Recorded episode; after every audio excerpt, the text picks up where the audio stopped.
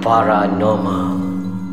Di sebalik tabir Seekers Underground Menjejaki misteri entiti Assalamualaikum dan salam sejahtera Salam Paranormal Satu Malaysia Bersama kami lagi Syai dan Amin. Di dalam podcast Ais Kacang Segmen Paranormal Alhamdulillah Di atas sokongan Rakan-rakan semua Kita bersambung Dan berkeudara lagi Dan Tapi hari ini terus di sini. Ah, tapi hari ni kita ada tetamu khas yang didatangkan khas dari Longstar.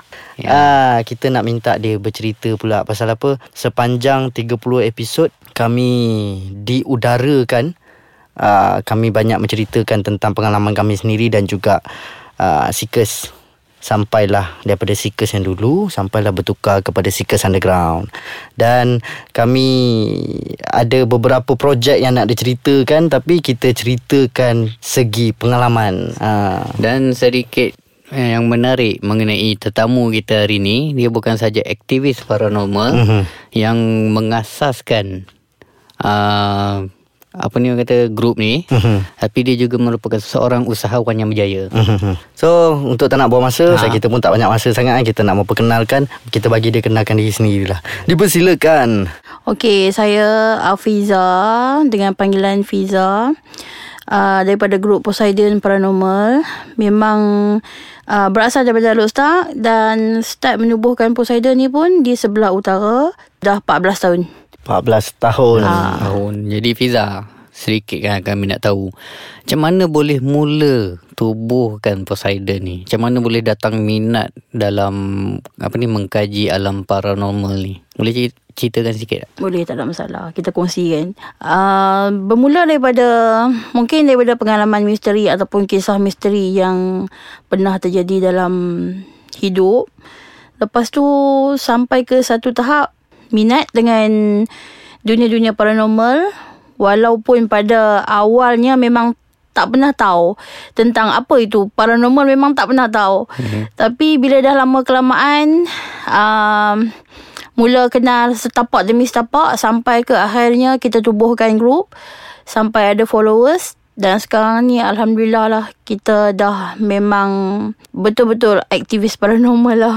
Ya, kalau ikutkan sebenarnya Fiza dan juga tim Poseidon ni banyak membantu kami dalam Seekers daripada musim 3, 4 kalau tak salah lah. Musim ketiga. Musim ketiga kan. Musim ketiga. Saat musim ketiga lah. Hmm, pasal banyak orang ingat oh kita uh, apa Poseidon tolong kami ni untuk lokasi-lokasi di Sebelah apa utara. sebelah utara je tapi tak ada juga lokasi-lokasi yang kita dapat di Pantai Timur dan juga di Serata Semenanjung daripada ni lah orang kata apa follower-follower Poseidon sendiri yang telah memberikan input-input ni kepada mereka dan mereka share kepada kami dan kami menjalankan tugas sebagai penyiasat paranormal untuk menyelesaikan sehabis baik setiap uh, misteri-misteri di lokasi tu. Jadi hari ni kita tak nak cerita sangat tentang pengalaman kami berdua ni. Kami nak dengar Fiza punya pengalaman sendiri orang kata apa. Uh, tapi kalau boleh bagi pengalaman yang bila orang dengar je terus riau. Ha, pasal apa? Kita orang dah banyak cerita pengalaman yang biasa-biasa. Biasa-biasa. Rendah-rendah tak rendah Ha, kata. jadi kita nak dengar daripada Fiza sendiri Pasal Ha. apa Orang ramai macam pelik tau Bila tanya macam uh, Oh Poseidon ni siapa Bila kita orang tunjuk gambar Dia kata Oh ketuanya perempuan So semua macam Kenapa perempuan tak boleh jadi ketua Aktivis paranormal kan Satu Ah. lagi dia dah macam apa ni?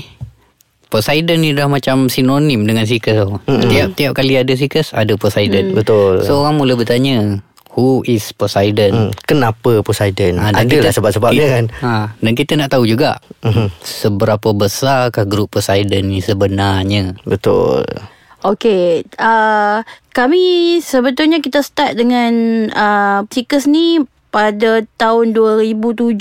Masa tu memang menjadi sebahagian daripada follower rancangan Seekers. Lepas tu kita hanya try hantar email kepada pihak Seekers yang kita adalah grup Poseidon, grup paranormal daripada utara. So mungkin dekat situ ada rezeki kita, kita cepat dapat Feedback, macam eh? feedback Aha. daripada pihak Seekers. So dia orang turun ke utara, sesi berkenal dengan dengan pihak Seekers. Start 2007 tu lah kita join Sampai boleh katakan setiap tahun memang kita akan dapat kontak daripada pihak Seekers. Mm-hmm. So pada masa tu kita just ingat benda tu sebagai hanya satu minat. Kita nak share dengan, dengan pihak Seekers. Uh, lokasi tapi lama kelamaan dah jadi macam sebahagian daripada Seekers. So kita rasa bertanggungjawab. Bila setiap tahun ada saja uh, shooting untuk Seekers, so kita akan bertanya lokasi yang macam mana yang pihak Seekers yang yang Nak pihak. Seekers mau kan, hmm. hendak kan. So sebab kami memang fully aktivis paranormal mm-hmm. pada masa tu sebelum mm-hmm. bergelar usahawan lah sekarang ni sibuk lebih melepaskan pada pihak-pihak anak buah Ya. Dulu memang fully sebagai aktivis paranormal So tempat-tempat kita memang boleh tahu lah dekat mana tempat-tempat yang bersesuaian. Mhm. Mungkin pada masa tahun pertama, tahun kedua tu kita belum lagi macam boleh handle lagi lah. Tapi Mhm. mm-hmm. selepas lama kelamaan kita dah kerjasama dengan pihak Seekers ni, kita dah tahu lah macam Dah- mana. dah faham apa yang kita Macam orang apa nak. yang pihak Seekers uh, hendakkan lah. Okey, kita terpaksa potong kejap. Kita akan kembali selepas ini. Dan kita bersambung kembali. Okey, kita nak cut it short. Pasal apa kalau nak cerita tentang salah silah ni dia akan jadi satu jam, dua jam. kan. So sekarang ni kita uh, basically podcast paranormal ni dia kita menceritakan tentang pengalaman kita sendiri kan. So kita nak tahu mungkin cerita ni kita akan boleh bawa kepada episod-episod yang akan datang lah kita bersambung-sambung kan. Pasal apa nak tahu tentang pengalaman ni tak boleh cerita dalam 10 minit betul tak kan. Jadi kita nak tanya Fiza sendiri daripada segi pengalaman Fiza tu uh, benda-benda yang buat jadi fobia. Benda-benda yang buat jadi fobia tu lebih kepada kita diperdayakan oleh makhluk tu lah. Okey. Bila uh, kita waktu yang biasa ataupun waktu kita bekerja sebagai aktivis paranormal, dia satu benda yang berbeza. Mungkin waktu biasa ni kita lebih leka. Kita tak ingat apa. Uh-huh. Tapi bila kita bekerja ni, time kita tengah bekerja ni, kita alert dengan satu-satu benda tu. Betul. Termasuklah watak orang yang mengikut kita. Ya. Contoh dalam grup uh, Poseidon ni kita masuk terjah ke rumah-rumah kosong sebagainya. Macam dengan saya sebagai leader, kita kena kenali dulu watak kita punya Anak-anak ahli-ahli kita, Hmm. anak-anak buah kita. Dalam salah satu daripadanya pernah juga dia duplicate sebagai kita punya ni menyerupai kita Ya. punya ni Pendua-pendua. padahal orang tu sebenarnya masih lagi kat dalam lokasi. Okey. Jadi waktu tu macam orang kata apa? Waktu tu kira macam mana diselesaikan benda tu? Macam mana boleh dapat tahu benda tu? Okey, saya cerita sikit lah benda hmm. ni. Ini start, um, ini dalam tahun 2008 dah cerita ni. Hmm. Masa tu kita um, dalam proses syuting juga. Dua orang kru kita dia minta jaga uh, volunteer supaya volunteer ni tak terjun ke dalam kolam. Sebab okay. volunteer diletakkan betul-betul tepi kolam. Okey. So dua orang individu daripada grup kita ni diminta jaga di belakang tembok tanpa pengetahuan uh, si volunteer ni lah Mhm. untuk keselamatan dia. So masa tu kita ada masalah sikit dengan tapak tu sebab last minute kita dapat tahu tapak tu memang dijaga oleh polis sebab dia melibatkan tanah kerabat. So kita diminta stop untuk syuting. Masa tu semua staff-staff dan kru-kru ni tengah keluarkan barang-barang apa semua daripada uh, lokasi tanpa kita sedar sebenarnya uh, yang ahli grup Poseidon ni yang diminta jaga volunteer ni belum keluar lagi pun. Diorang Tapi tahu tak ada- diorang kena keluar masa tu? Tak. Okey. Sebab bila kita tanya balik selepas syuting uh, habis selesai, bila tanya balik, dia orang cakap dia orang langsung tak nampak perubahan. Okey. Langsung tak nampak perubahan yang sebenarnya kita dah stopkan syuting tu. Oh, dia orang Dia ingat still nampak tu biasa. masih berjalan lah. Still nampak kamera, still nampak Oh, volunteer. Semua kan. Padahal semua tu dah dikeluarkan.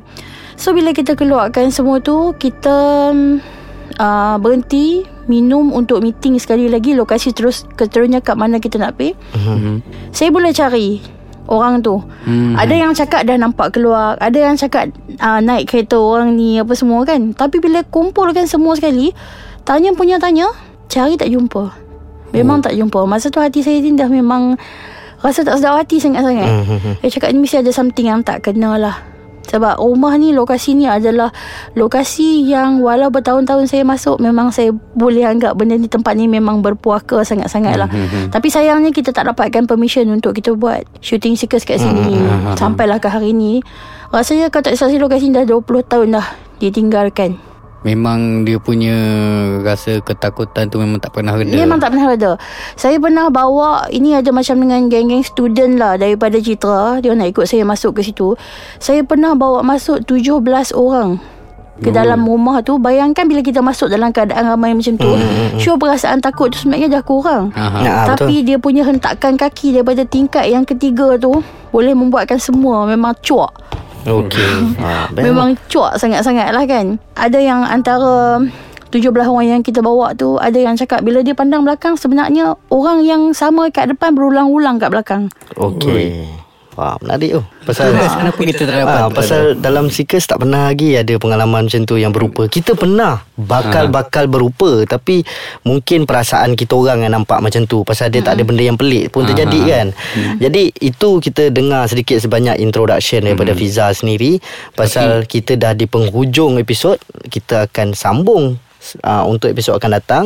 Uh, Lepas ni kita akan minta Fiza cerita Tentang pengalaman yang best. Yang betul-betul orang kata heboh. Hmm, jadi untuk sebarang pertanyaan, cadangan ataupun komen Korang boleh tinggalkan segala-galanya dekat ruangan bawah ni.